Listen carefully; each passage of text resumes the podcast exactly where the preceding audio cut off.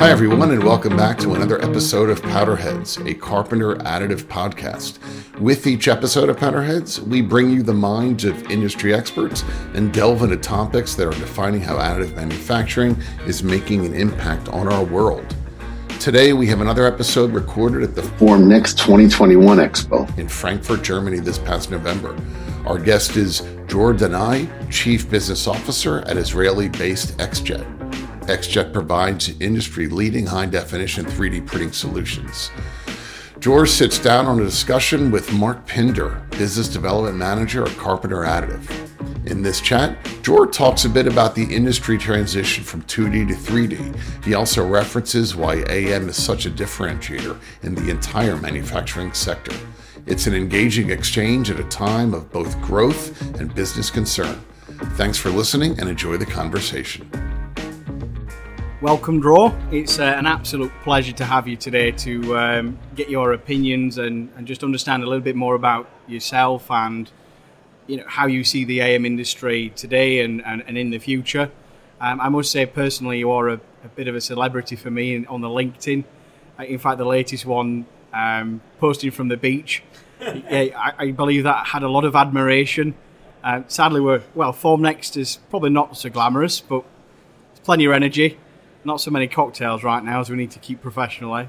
But uh, Dror, please um, introduce yourself, a bit of background as to you know, how, how you came into AM.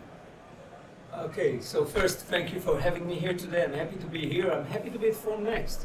It's, it's a pleasure to see a lot of guys that I haven't seen for two years precisely. So I'm really glad to be here this morning, and I'm really uh, happy to meet so many people to see the improvements, the news, the new technologies, and everything that changed over the past two years. My name, as it says, Dror Danai, and I joined this industry in early 2000 to a small startup company called Objet, or Objet Geometries to be precise. Yep. Uh, later became um, Stratasys, as you all know. Um, and uh, I remember coming back home, and my spouse asked me, well, "What's your smile?" And, and I said, "I've been promoted because I was in two dimensions. I was still in the old printing industry, and I signed a deal to go into 3D. So I said, "Look, this is already a promotion." Then she asked about the numbers, but that's significant. and um, today I'm with XJet. The legend says, uh, since the founder of Objet created XJet, and he took part of the original team, uh, especially in R&D, but also myself and a few others. So the legend in the industry is that XJet was named XJet like an ex-wife. So it's the ex-Objet team. this is not true, by the way, but uh, later on I'll tell you the real story. But um, happy to to be in, in this uh, growing industry. Yep. Happy to see new guys like yourself so, and many others. So, Dror, obviously, you mentioned earlier, was an easy uh, sum to make, right? So, 21 years in the industry. That, that's a, yeah, a huge amount of time. I guess what we want to understand is because you've, you know, you've been there from quite the beginning, right? From the 2D to the 3D step. What is, from your point of view, what do you feel is like the biggest step change within that last 21 years? You know, what is it that really stands out for you? Well, there were many, many steps, so uh, it's hard to choose one single step. Yeah. But if I, I want to mention something that is dramatic and it's also uh, noticeable in the way the industry defines itself, is that we used to call it 3D printing, and, and today more and more people use additive manufacturing. Yeah. And that's uh, quite challenging because when you use the word manufacturing, people start to think about predictability, repeatability, and other factors that when we were 3D printing, or even in the early days, rapid prototyping, yeah. it's, it's a much, much more demanding or ambitious challenge. Because manufacturing, I'm a manufacturing engineer, nobody's perfect. So, but, but moving into. I'm just a salesman, so I can't throw stones. So, mo- moving into manufacturing requires different levels and, yeah. and I think if you look today, and, and I see XJet uh, selling or XJet users are selling parts for consumer goods applications. And, and this is very exciting. I mean, we're still not doing millions, and I don't think that we will ever will.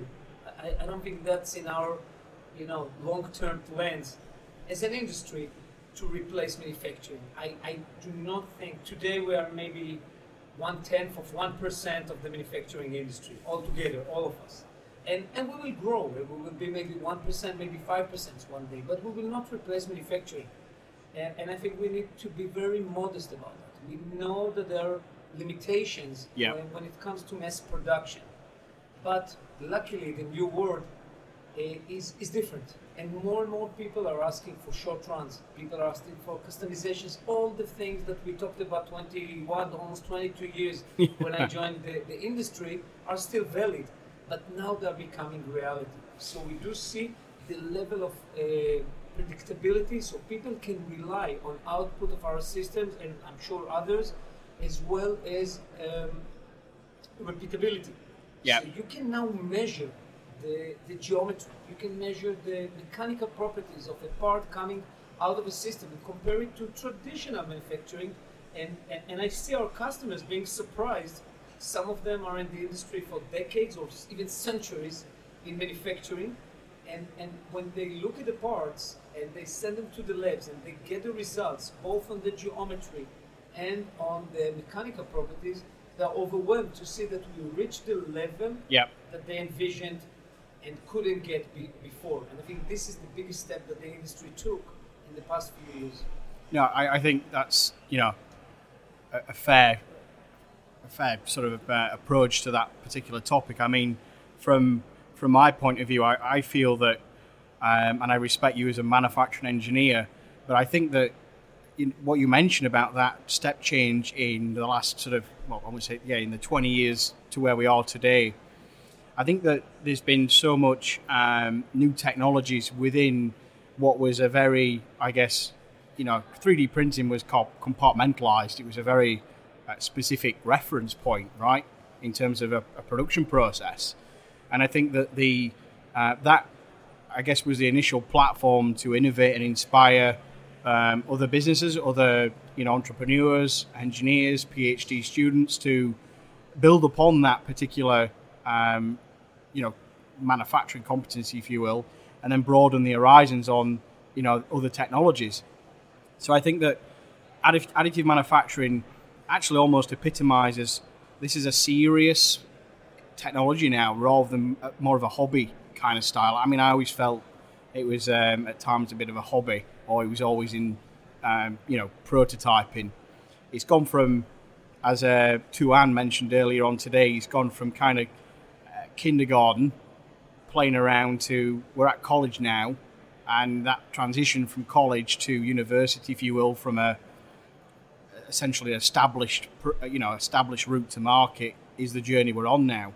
So um, I think that yeah, additive manufacturing will will complement the existing technologies, as we know today. You know, certain technologies suit certain applications, and I think that uh, more so if we can kind of focus on ultimately what the customer requires, what we're trying to achieve, then holistically as an ecosystem, that's how we deliver it.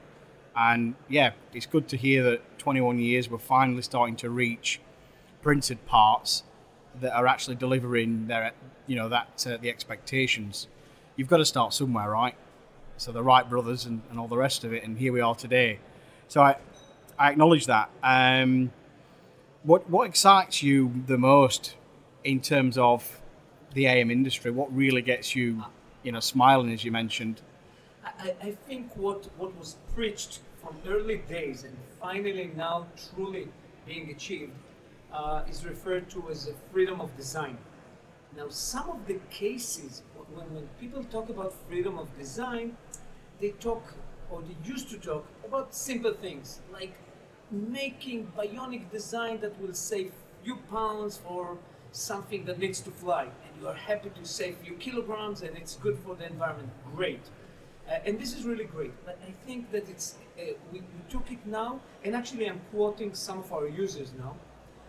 It allows us to do impossible geometries that really contribute to end users And, and, and, I think I mentioned in one of my uh, presentations earlier this year, I, I mentioned um, a, a, user uh, from Wisconsin that created a probe that basically allows complete removal of tumors of breast cancer in a very early stage. Wow. Now, this is the kind of things that we were dreaming about. I mean, it's not just making a saving of few pounds or fractions of a pound that will mean a lot over many, many years of flying. It's a lot more than that. It allows the imagination of engineers like this, this guy from Madison, Wisconsin, it allows people to create products that will make a better future for humanity. So it's not that additive manufacturing just takes, as I said before, 1% of the existing manufacturing.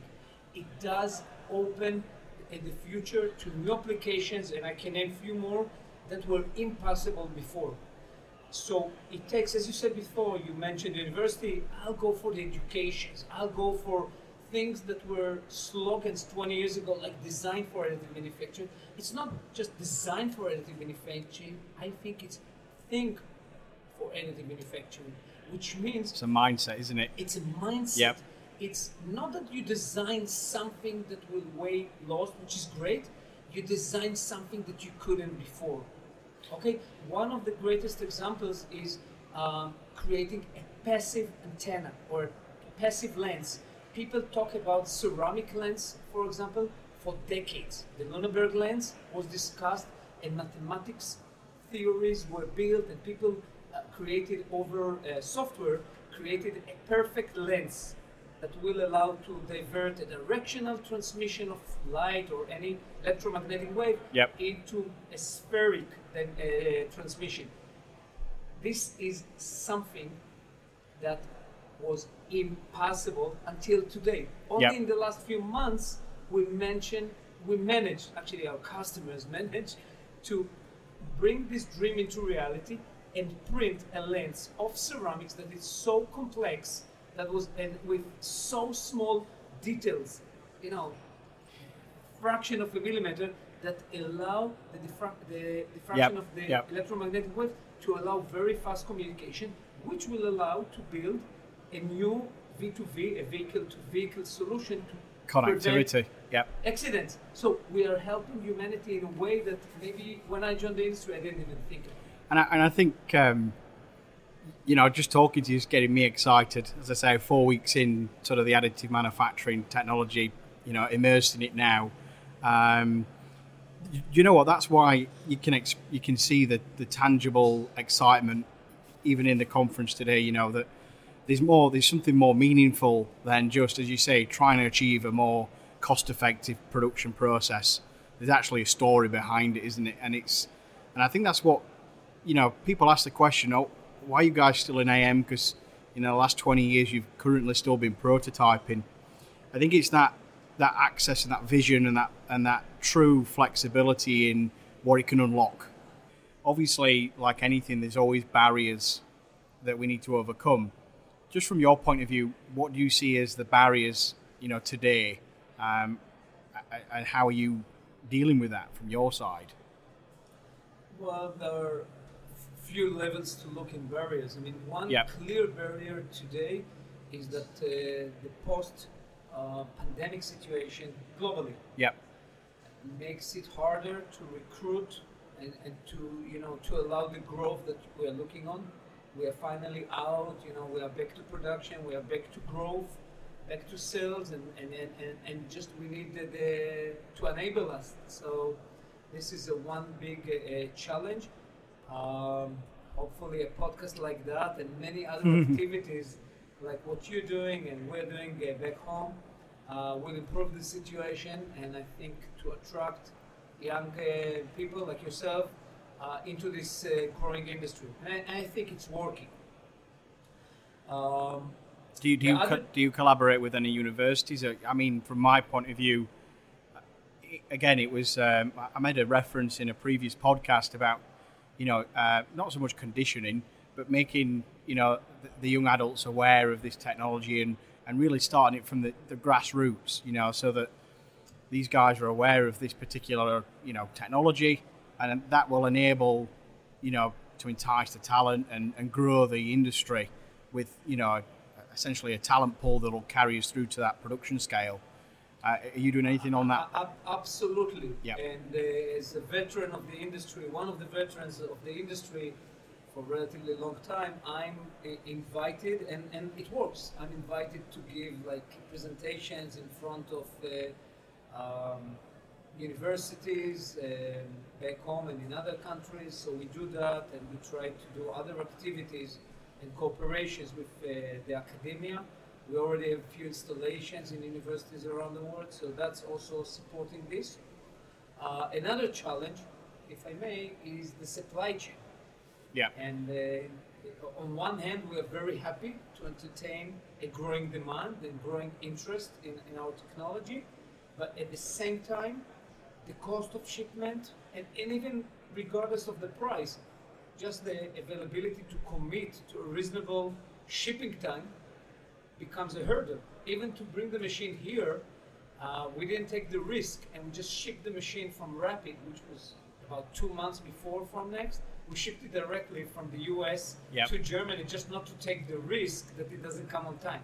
Now, in the old days, two months was long time. Here we were like Yep. crossing our fingers to make sure that it will arrive on time for the setting. So this is the kind of challenges. This is very global, and I, I, I, must say that I don't know how to, you know, to do that. We are trying to, you know, to predict better our needs and to do a better internal job.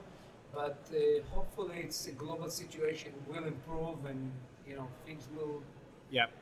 Do do you think that, I mean, the pandemic and the kind of bounce back from the economy and the logistical demands that's created throughout the whole supply chain, do you think that has influenced the, again, the, the versatility of the AM markets? Because ultimately, I see AM providing much easier inventory management, um, you know, programs and having, you know, again, the thing about AM is it, it, you don't need all the stock, right? And if you had AM technologies local um, and accessible, essentially, you know, you can really reduce the impact on supply chain because, you know, it's within your domestic control. So I do think possibly. This is, thi- thi- this is this is extremely true. And, Yeah. and and we see that here on the show floor in almost every other meeting. People mention that. People say we used to outsource it for another far country, but we cannot rely on that. Yep. The other kind of uh, inputs that I got back home uh, just a few weeks ago from one of the largest makers in the world, he says we have production line. We sold one machine to to create a backup for the production line. The, the production line is for running for a few decades now. They need jigs and fixtures. They cannot allow themselves to build an inventory of every possible part of the machine. You don't know what will go wrong. Yep. And and by the way, XJet cannot provide all the different jigs and fixtures, so they went and purchased different solutions for different scale and for different materials, but they better buy the tool to create the fixture rather than buy any fixture in the world. That gives them the flexibility to be Yep. self maintained and uh, allows them uh, levels of flexibility that are really necessary for production lines that are running 24 7 and any possible flow can create a stop and basically slow down the business in times that uh, you know demand is growing for Yep. many products. I, I think the trend is growing, isn't it? Because again, supply chain risk management is, is crucial, right? Um, in modern day management, so you know that is only going to enable you know further adoption of AM technologies, and that's a really good a good example of you know u- utilizing AM to essentially overcome a, a solution, you know, overcome a, a challenge, and ultimately provide a solution to our customers. I, I mean, the only other sort of, I wouldn't call it a barrier, but something that is quite relevant in terms of topic is the COP26 conference in terms of the climate. Um, AM, in terms of reusability, what considerations have you made yet in terms of how your carbon footprint, how your, your reusability strategy, what are you guys doing in the marketplace to sort of, you know, again, it's an ecosystem. The, the, the sooner we actually look at it from a holistic perspective, the easier it's going to be to be a sustainable one. I, I, I think the work that we do, or the work that we did in the creation of our, I think the only powderless solution in the industry is first and at most to reduce waste and to reduce all the negative potential effects. And, and, and everybody in this industry is doing a great job in bringing great technology in the hands of the users. Uh, but I think we took it one step forward by using direct jetting and not binder jetting and other great technologies like uh, selective laser sintering and all these great technologies of the past used a powder bed and then they do the fusion by laser, electron beams, or recently uh, in the last decade by adding a bonding agent that we call binder. So all these solutions were based on a big powder bed which held a lot of material. Yeah. Some of it had to be wasted. Not all of it, of course. They are improving all the time. They're doing a great job, by the way. I, Yeah. I visited some of them. Some friends work for them. They're doing great progress, and the amount of waste is dwindling. Yeah. But the powder, the, the direct jetting approach of XJet, where we print only when necessary. So we start from scratch. We start with an empty tray, like this table, and we put, we jet the suspension that holds the Yeah. sub powder particles exactly and only where needed.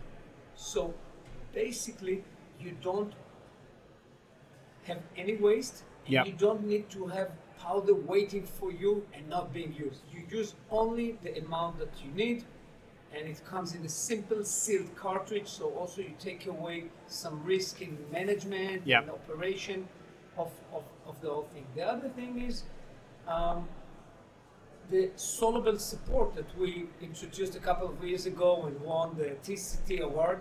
By the way, that's an interesting story that maybe the listeners didn't notice. Many people didn't notice. Uh, just before COVID, the very last uh, innovation award of TCT for materials was awarded uh, to our uh, soluble support.